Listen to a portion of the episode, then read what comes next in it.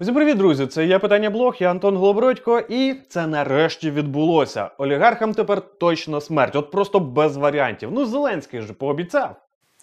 Так, в Україні є олігархи. Так, вони впливають на політику. І так, цього більше не буде.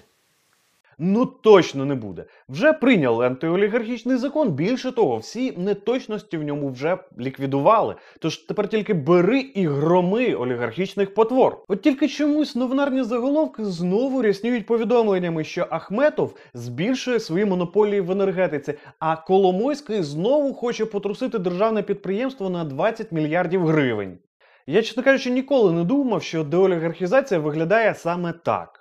Ну але давайте зрештою розбиратися з усім по порядку. Для початку не забувайте ставити цьому відео вподобайки, ділитись з ним з друзями, щоб усі знали, що насправді відбувається в Україні. І напишіть коментар, як ви думаєте, Зеленський справді намірений боротися з олігархами? Чи це все черговий комедійний сценарій?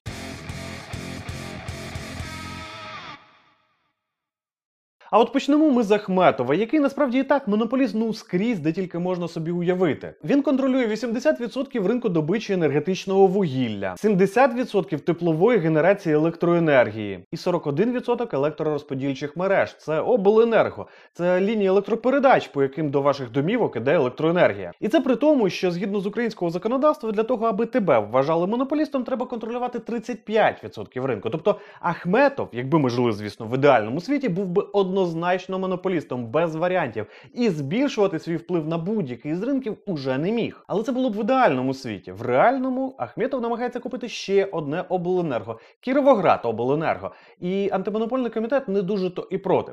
Що це означає? Я сьогодні попросив пояснити нам Агію Загрибельську, колишнього державного уповноваженого е, антимонопольного комітету, а сьогодні засновницю Ліги Антитраст. Вчора з'явилась новина про те, що Ахметов і його ДТЕК можуть придбати Кіровоград Обленерго. Ви можете прокоментувати, що це означає?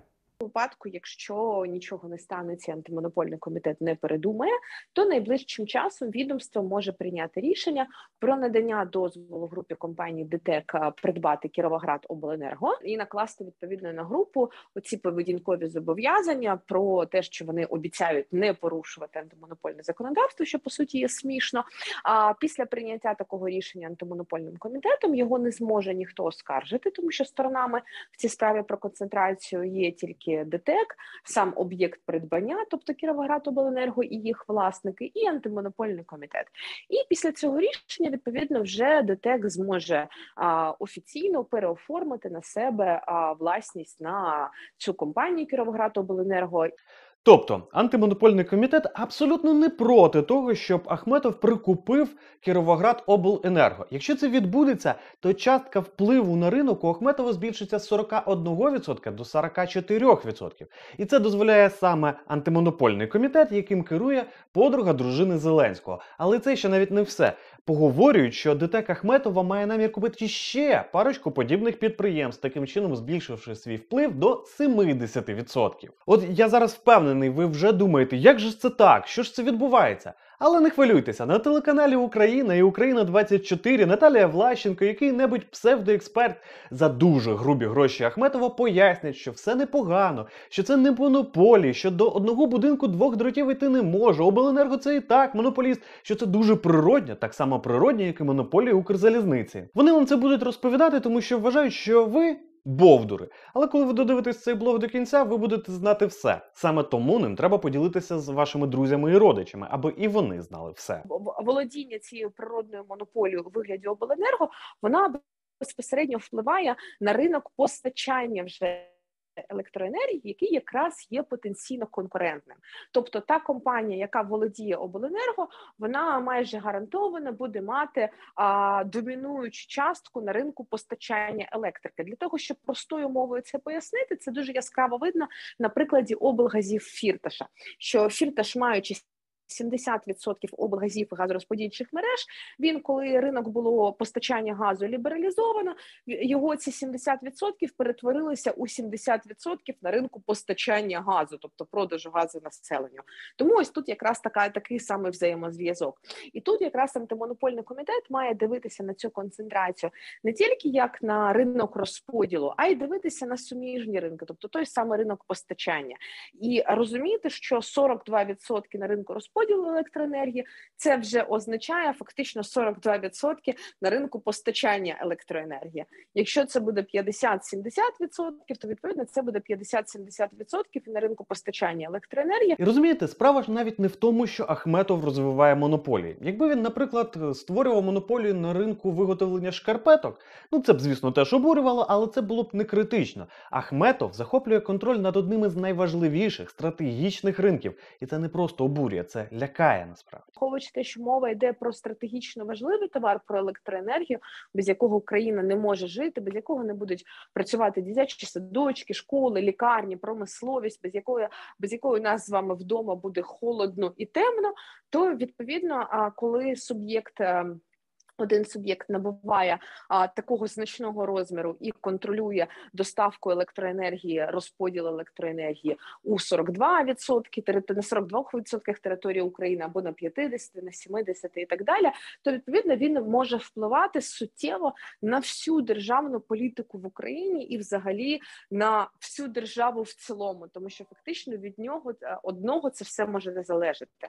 А враховуючи те, що група компаній ДТЕК вона не є публічною, це не є публічною компанією, це не є компанією, акції якої торгуються на біржі. А у держави немає частки в цій компанії, і фактично єдиним бенефіціаром цієї компанії є Рінат Ахметов, олігарх Рінат Ахметов. То відповідно це означає, що ми залежатиме не просто від однієї компанії, а від однієї особи. Але це ще далеко не найгірше. Насправді, плани Ахметова набагато далекоглядніші, ніж ви можете собі подумати. Він же зараз розуміє, що протягом найближчих 20-30 років людство перестане палити газ і вугілля для виготовлення електроенергії. А зараз, між іншим, він же володіє закритим циклом. Його шахти добувають вугілля, він їх везе на свої ТЕС, де виробляє електроенергію, і потім по своїм мережам продає кінцевим споживачам. Вже дуже скоро багато зміниться, і сонячна і вітрова електроенергія замінить всі ці смердючі труби.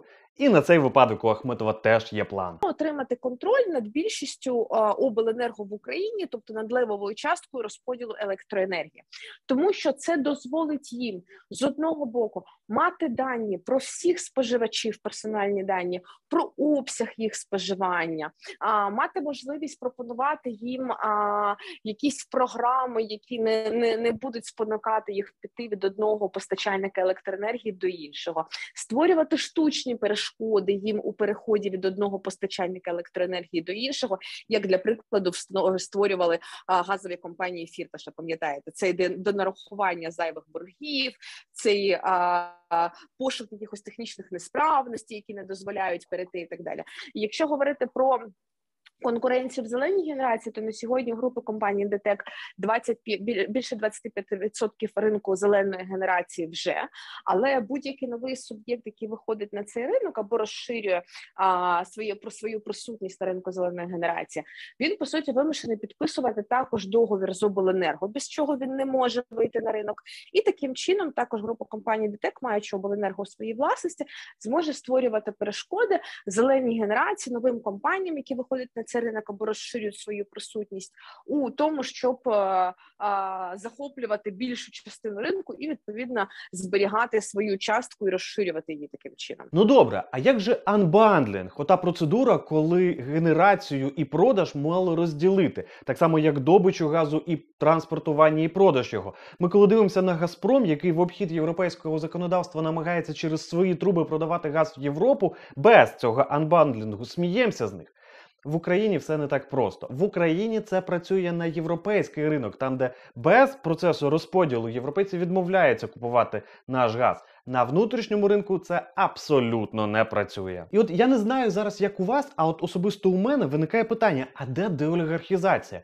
Де вона? Я її просто не бачу. Я бачу, як Ахметов і Фірташ лише укріплюють своє становище. А потім я відкриваю новини і бачу, от же воно, от. Не сьогодні-завтра Коломойський з Нафтогазу зіб'є 20 мільярдів гривень. Оце вже точно деолігархізація. А там взагалі схема просто геніальна. Колись давно, років так 15 тому, одне державне підприємство Нафтогаз не розрахувалося за спожитий газ з іншим державним підприємством Укрнафтою. А заковирка в тому, що у Коломойського є частка власності в Укрнафті. Більше того, у нього там є свій менеджмент. І от саме зараз, коли ціни на газ у світі б'ють всі можливі рекорди, і один кубометр газу коштує долар. Такого ще ніколи не було. Коломойський дуже різко захотів повернути усі борги собі. І на його думку, Нафтогаз йому винен просто шалені об'єми газу від 700 мільйонів до 9 мільярдів кубометрів газу. І от він дуже хоче зараз, прям от миттєво повернути цей борг. А Нафтогаз, за його скромними оцінками, винен йому від 700 мільйонів до 9 мільярдів кубометрів газу. І він дуже хоче, аби йому повернули його прям терміново. Погодьтеся, напередодні зими для країни, яка входить з такими газовими проблемами в цю зиму, це щось дуже схоже на смерть. Але олігарх, звісно, дуже люб'язно згоден не забирати 9 мільярдів. Він згоджується на 700 мільйонів. І він навіть не буде газ забирати. Він готовий забрати його грошима. Тобто 700 мільйонів кубів газу по ціні 1 куб за долар, що в перерахунку на гривні виходить десь приблизно 20 мільярдів гривень. І знаєте, що в цій історії найсмішніше? А поговорюють, що Нафтогаз Вітренка не збирається йти в суд і судитися. Вони готові піти на мирову. Вони не будуть доводити, що нічого не винні. Вони не будуть навіть намагатися затягнути час, поки пройде зима і такої нагальної потреби в газі не буде. Вони не будуть чекати, поки ціни на світовому ринку на газ впадуть до якоїсь більш-менш адекватної ціни з 1 долара за куб, хоча б там до 30 чи 20 центів. І от знаєте, щось мені здається, що оце вже точно деолігархізація повна деолігархізація. Або цілком можливо, що є зовсім інше слово, яким можна назвати всю цю історію. Антиолігархічний закон він абсолютно, на мою думку, не страшний олігархам і нічим їм серйозним не загрожує.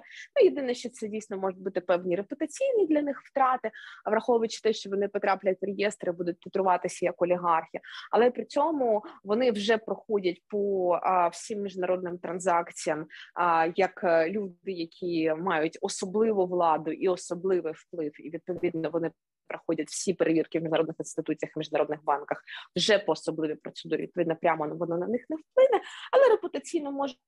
Бути, хоча насправді в е, розвинених країнах, в західних країнах всі чудово розуміють, хто такі наші Ахметов, Коломойський, Фірташ, Пінчук, е, Бойка, Льовочкін і так далі. Їм не потрібно для цього, щоб ми внесли їх в реєстр, щоб вони зрозуміли, хто це такі.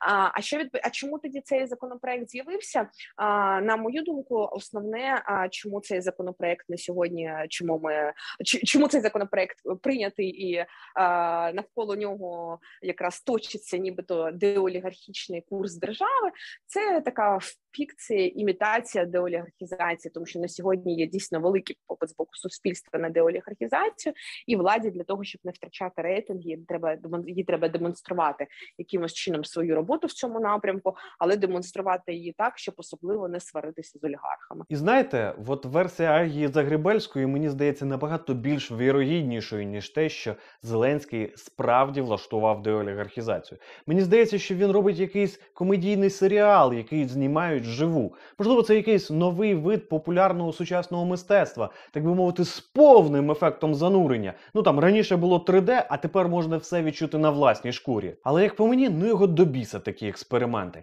І якщо ви зі мною в цьому згодні, то обов'язково діліться цим відео зі своїми друзями. Не забувайте поставити цьому відео вподобайки і підписатись на цей канал, бо правду повинно знати якомога більше людей. І такі ваші дії допоможуть мені її поширити. Це був є питання блог. Я Антон Голобородько. До скорої зустрічі.